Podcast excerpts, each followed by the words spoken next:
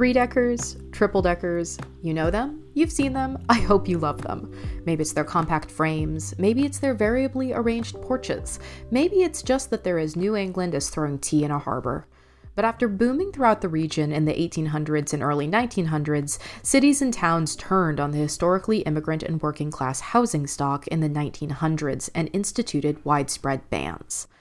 I'm Jennifer Smith, and this is the Codcast, Commonwealth Beacon's podcast about policy and civic life here in Massachusetts. Today, from inside my own beloved three decker, we're talking about the latest swing at protecting and encouraging the classic structures.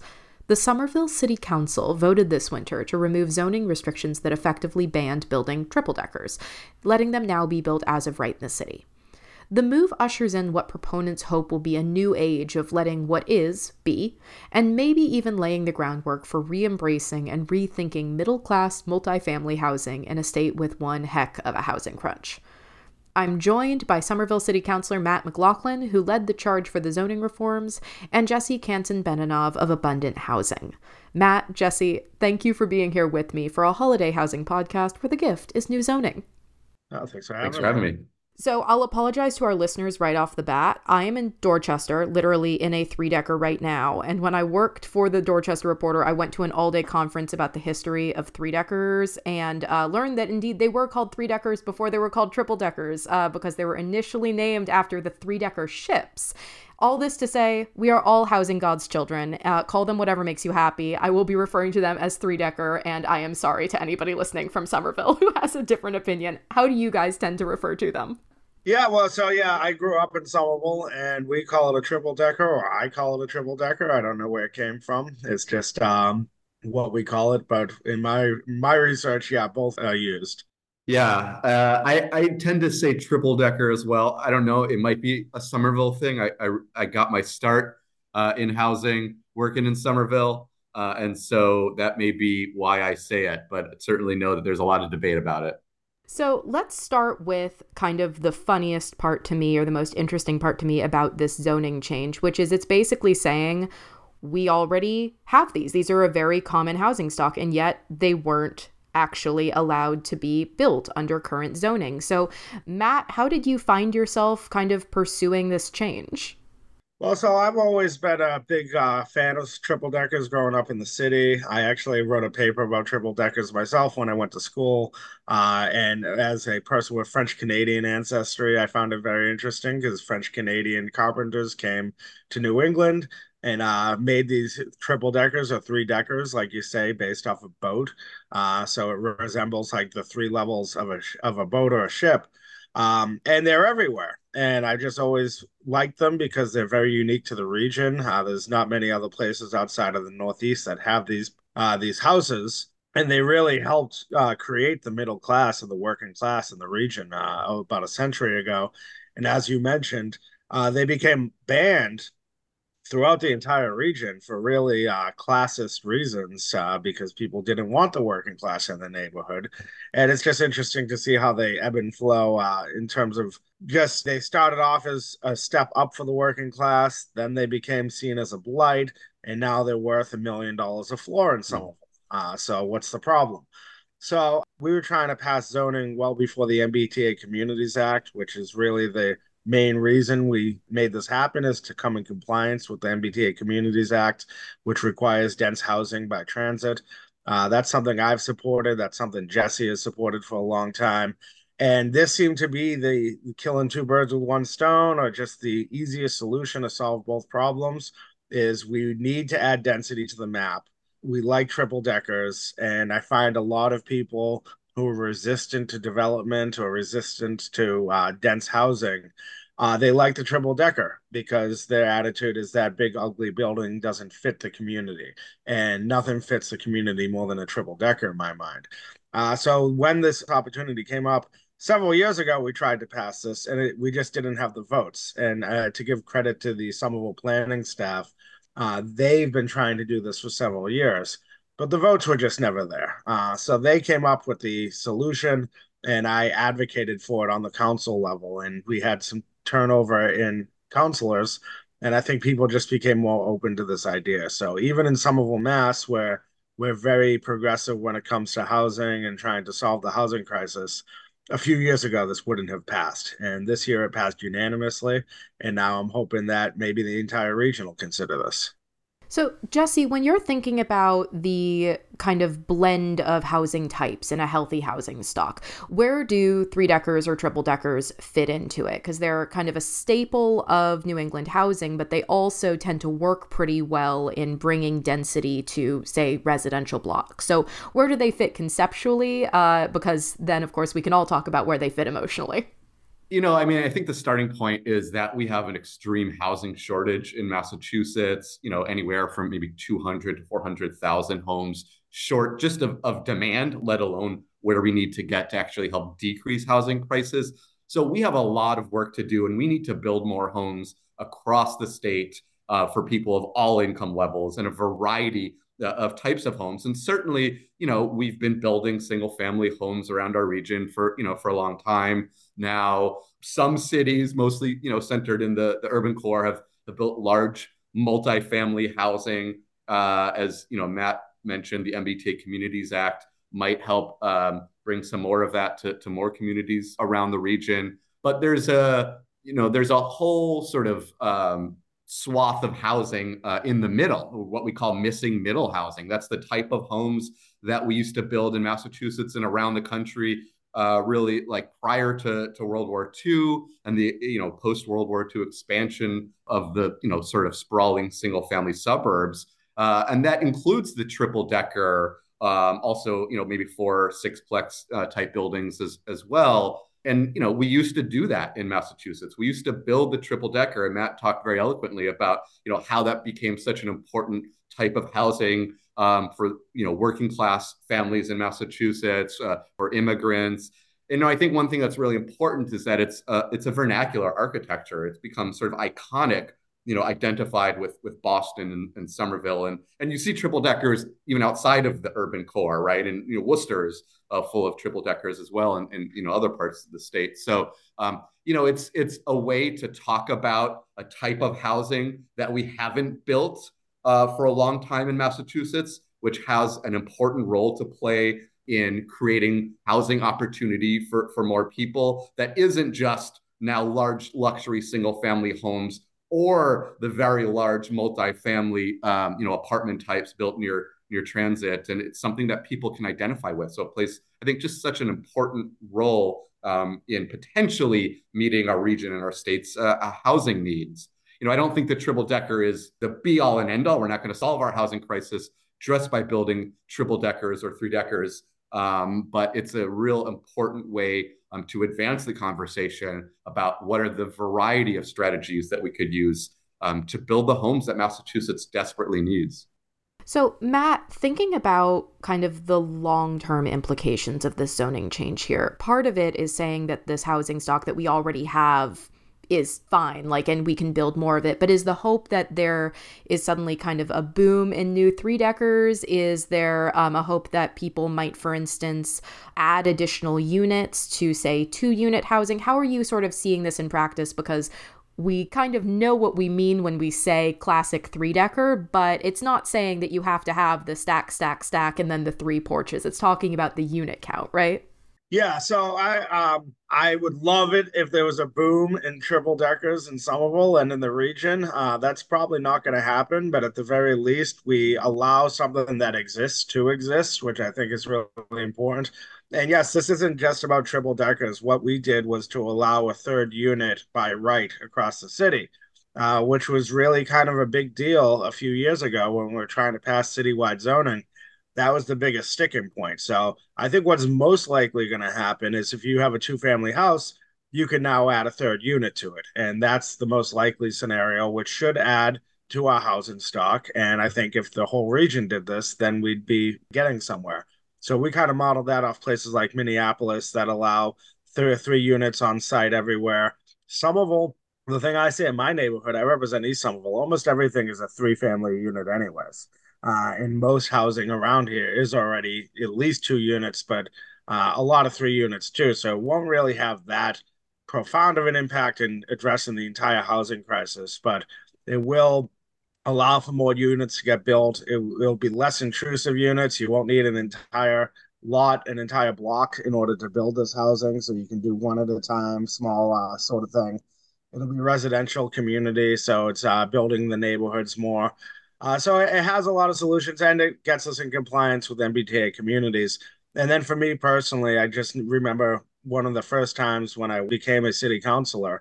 Uh, we had a resident who wanted to build a third unit on their house, and the neighbors didn't like it. And as a good councilor, I thought it was my job to fight for the neighbors and against the developer. And I fought against the third unit.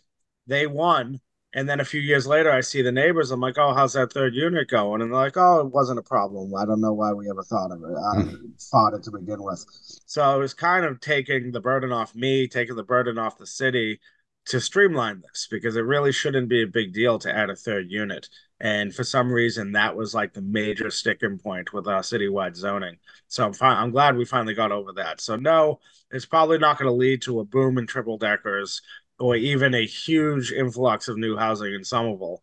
But there's a lot of other places that have a lot less housing than Somerville and a lot less dense that this could be even more useful in. So I'm I'm hoping a lot of people copy Somerville these days, and I'm proud of the fact people copy us. So I'd like to see uh, more people copy Somerville on this.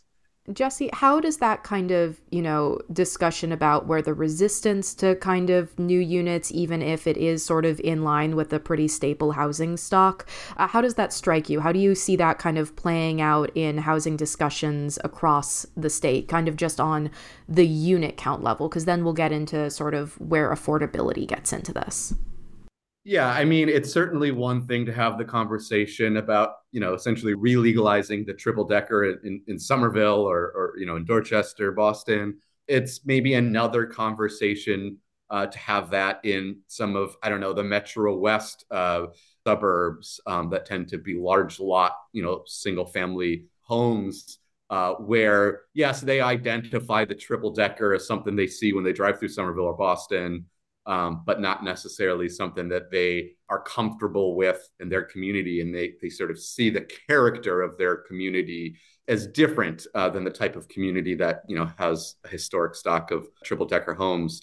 You know, I think that's, um, that's a problematic position. Uh, you know, as, you know, Matt talked about a few minutes ago, uh, the sort of a banning of, of triple deckers uh, historically was an anti-immigrant an anti-working class uh, move. There is a reason why many suburbs that you know maintain large lot single family home uh, zoning, exclusive zoning, um, are you know selling single family homes for maybe you know as much as a, a triple decker in, in some communities and and why the you know racial uh, ethnic and economic diversity of those communities is is nowhere you know close to some of the communities that have had a diverse housing stock historically like like Somerville uh, or or Boston. So you know, I, I, I do hope Somerville is providing a model. I think certainly under the MBTA Communities Act, there is opportunity for more triple decker like housing to be legalized in a variety of communities in the MBTA region. Um, but I think it's going to be a tougher and has already proven to be a, a tougher conversation in some of those places for reasons that I think are problematic uh, at times and rooted in an exclusion, racism, and classism. I've been really interested uh, in thinking about three deckers as not just kind of, you know, a multi family housing stock, but often they're talked about in terms of multi generational housing stock. And that can come kind of with with a mixed bag there. Uh, I know that the Globe, in its Housing Spotlight series at one point, um, or in one of its racial diversity series and racial equity series, was talking about kind of how, historically speaking, it used to be that you could own sort of a property and then maybe your parents or like another generation would live in one of these other units. And so it was not only a place where someone could live, but you could also both house family and then also make some income by renting out another unit. So I'm curious to kind of both of you how you think about this housing stock's history as not just immigrant housing, but also generational housing. And then what happens when it's kind of increasingly viewed as something to kind of turn into maybe three condos uh, that are all kind of treated as independent apartments. So, Matt, do you want to start there talking about sort of how your perception of kind of the the literal use of a three decker has changed over time? Yeah, well, I, if we, I'll go back to the whole history if you like, but uh, yeah, I basically, Yeah, I, will I'll just start off because I, I am very fascinated by the history. So you know, like a lot, during the Industrial Revolution, a lot of immigrants from across Europe and Canada and around the world came to this region, uh, and particularly the French Canadian boat builders and the carpenters came down here, and uh, they modeled the triple decker um, uh, after a ship and what it was, it was a step up for working class people from people working in the factories to have their own house, uh, separate from like the row housing, which was very popular at the time. So you had windows, you could see outside, you had three floors all to yourself. You could have live on the first floor and you could rent out the other two floors to subsidize yourself or you could have multi-generational housing which is what happened. And that's something that i grew up with too as well. Uh, uh, in the back of my family house there's a uh, nice lot there. Uh, that was an older gentleman who was there back when some of it was still farm country. And he had a wonderful backyard big field. And to subsidize his income he created three triple deckers. And that's where my teachers lived and a bunch of people in the neighborhood.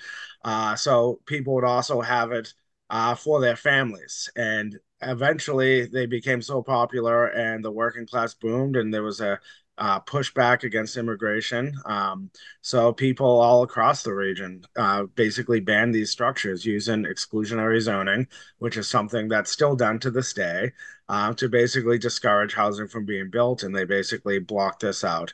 Uh, so, but that only made the triple deckers more lucrative because now, if say in Boston, a triple decker burns to the ground, depending on where that place is, they can't rebuild the triple decker. They have to build a two family house because of what the zoning says. Uh, so that's how they restricted it. And now the triple deckers that do exist, people don't want to tear them down because they'll lose that second unit. So they gut them, make them into a condo. I, I don't live in a triple decker, but I live in a three family house all three floors are condos. I'm the only owner occupied unit there. Uh, the other two are condos that people rent out for profit. Uh, so I expect that's what's going to happen. And, you know, I would love to see a world where people had three generations of their family living in one house. I think that's not typical, eh, period, regardless of what the triple decker is now. Like, just family dynamics have changed. Uh, but I think the more likely scenario is, yeah, you have three different floors with three different people living in it, but that still solves a problem. It, it adds housing to the region, and it has this added bonus of a historic structure that is valued in the community, and that people don't, at least in my mind, most people don't view it as a blight anymore. They view it as a unique characteristic to the region. So it adds housing, and it says what is can be and that's important as well because when we first passed our zoning, one of the things the city kept driving at is like 90 something percent of the city uh, housing was illegal under the zoning code. You could not rebuild this housing um, if it burned down. You had to go by the old zoning code. So we finally got to a place where we pulled out the map and said, these things exist. We should allow them to exist. One of the kind of points of controversy throughout this process is tied to another crisis, which is not just housing crisis writ large, but also the affordable housing crisis. We have pretty severe shortages of waitlists on public housing, uh, serious enough shortage of affordable housing in general that it's compounding a shelter crunch right now because there's nowhere for anyone to move into. So it's just a, a whole big mess. But it's been very interesting to me thinking about how that ends up interacting with kind of smaller unit count properties. Generally, when we require, for instance, a certain amount of affordable housing to be built, it's after something reaches a certain unit count. So, Jesse, again, kind of looking at Somerville's policy of, you know, letting what is be um, and then thinking about ways that maybe the state could build on that or improve or tweak it to kind of accommodate the fact that it's not just looking at small unit houses on their own but also how do you incorporate affordability into smaller unit count buildings in sort of a way that doesn't uh, end up throwing the ratio way off? Yeah i mean i think the example from from somerville and these and these recent changes are, are are really telling. And the fact is that when somerville had a, sort of a mandate that one of the three units had to be affordable. Um, nothing was was getting built. That sort of equated to about a 33% inclusionary zoning mandate for triple deckers, and and and nothing came of that. Uh, mandating that level of affordability, you know, I think doesn't doesn't work. That's not to say Somerville hasn't done a lot to try to address the affordable housing uh, crisis and, and sort of decrease of affordability of, of the city. Um, certainly, there's a lot of work in Somerville. Uh, you know, I used to work for the Somerville Community Development Corporation that built a lot of uh, affordable, you know, moderate and low income housing in the city. There's a strong housing authority that's doing a major redevelopment of the Clarendon Hill public housing out in West Somerville. There's a 20% uh, inclusionary zoning mandate for larger buildings in Somerville, which has meant more affordability uh, in like developments in, in Union Square and other places. And so a lot is going on, but to apply these affordability mandates to such small unit counts, I think the example you know here demonstrates that it doesn't work, and we need to focus on affordability strategies uh, in other ways. You know, I think you know the governor has a very ambitious housing bond bill that she's proposed. You know, trying to inject four billion dollars into affordable housing programs to increase the, the stock of affordable housing around the state and to make market rate housing more affordable. And I think that's a really important piece of it. I think there's uh, pretty much a consensus in the social science research looking at real world examples from uh, around the United States and around the world that adding more homes uh, and you know exceeding the demand uh, for homes in housing markets really does not only help to uh, stabilize prices, but in some examples has actually reduced the cost of housing. We're we're not there yet in Massachusetts. Uh, Somerville sort of re-legalizing the triple decker, the the housing bond bill, you know, MBTA Communities Act. They're all sort of pieces to that puzzle to reach the level of production of new homes that we need to, to stabilize and, and reduce prices in the state. But through changes like this, in particular, other statewide zoning reforms um, that allow a variety of homes to be built in more communities, I, I think we can get there. So to expect legalizing the triple decker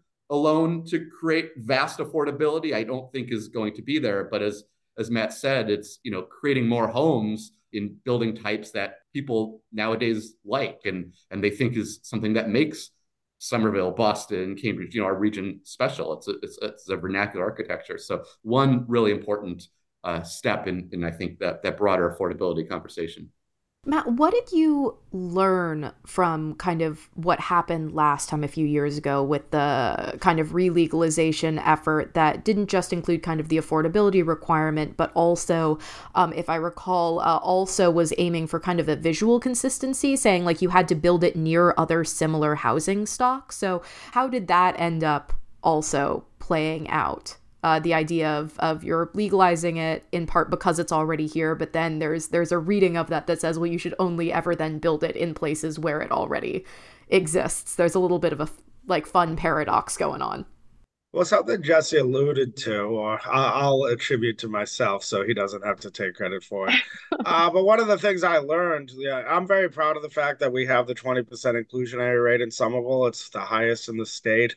Uh, one of the things I realized through this, though, is it's not just you know old conservatives who like anti-immigrant or anti-working class people who are afraid of change.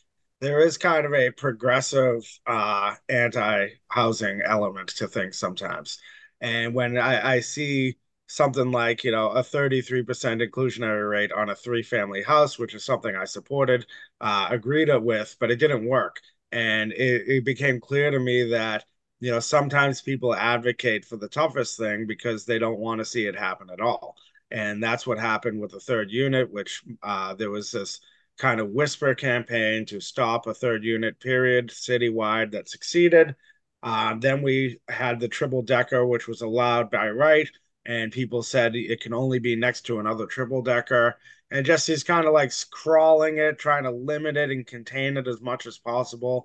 And even when it came down to the affordable third unit, so our rule for a while was you can build a third unit, but it has to be affordable and it can be a high income affordable, so middle class housing. Um, when they said that this might build thousands of units, people got scared. And people like me were like, oh, that's great. We're talking thousands of inclusionary units. This will be amazing. Uh, we had three people express interest, zero people ever followed through on it.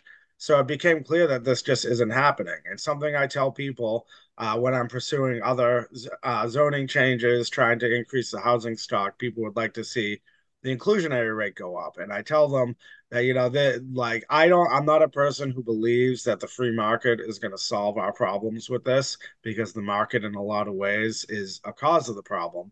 Um, but there is something to be said about making housing so difficult to create that it has an impact on the costs and it has an impact on our supply.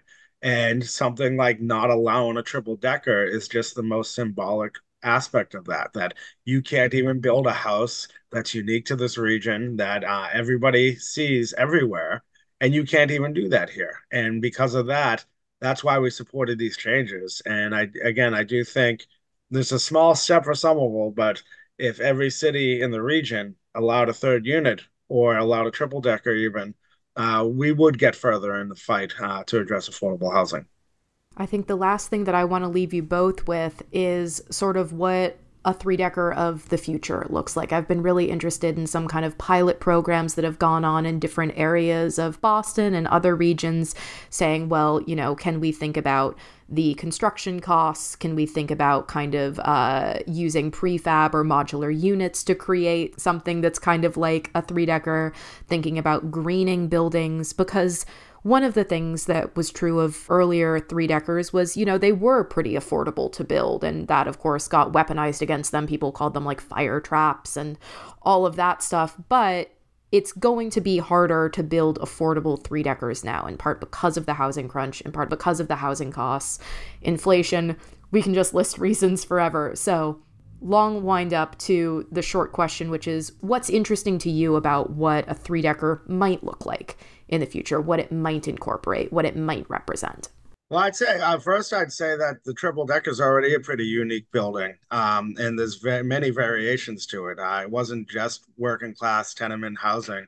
Uh, some people really classed them up and made them look like Victorian design, and uh, they had all sorts of different elements to them that uh, was really a step up for people. Like people, this was not a slum. This was moving into the middle class. Um, and I think now, yeah, the cost is still going to be there, but it is a fairly cheap house to make. Um, and it doesn't require a whole block to build. You don't need to build assembly row. You just need to build a house. So I think again, it's not going to solve the housing crisis. It's just one of many steps. And to know that like there are places in the greater Boston area that would not allow a third unit as a right, and even Somerville, Progressive Somerville, just a few years ago would not have supported this. That has something to do with this. Yeah, and I think that the you know this conversation around triple deckers, three deckers is uh, an important entree uh, into the broader conversation um, around missing middle housing in, in Greater Boston and, and throughout the Commonwealth. Um, you know, it may be that you know the triple decker makes sense in some communities in other communities, adding additional units might make the most sense through accessory dwelling units, another type of lower cost to build housing that homeowners or individual, you know, residents can can do on their properties. In some communities, it may be like putting uh, two triple deckers together, right? We have the the side by side triple decker uh, sort of a sub vernacular of the Greater Boston uh, triple decker. So, um, and then probably other creative things that people who are more smarter and more creative than than I could come up with. But I just think having the triple decker, you know, as the vernacular in Greater Boston and Massachusetts opens up a whole conversation around we need a lot more homes. We need, sure, we need developers, larger developers to build apartments um, but we also need homeowners to have the right to, to add some new units. And it might take different forms in different communities, but the triple decker provides a, a sort of framing or a start for that conversation uh, throughout the state. Thanks again to Somerville City Councilor Matt McLaughlin and Jesse Kanson-Benanav for joining me on the podcast. Thank you for listening. I'm Jennifer Smith. Our producer is John Gee. Leave a rating and review wherever you're hearing this now if you want to help other folks find us, and email codcast at commonwealthbeacon.org if you ever want to get in touch. We'll be back in your ears next week. Happy 2024, everyone.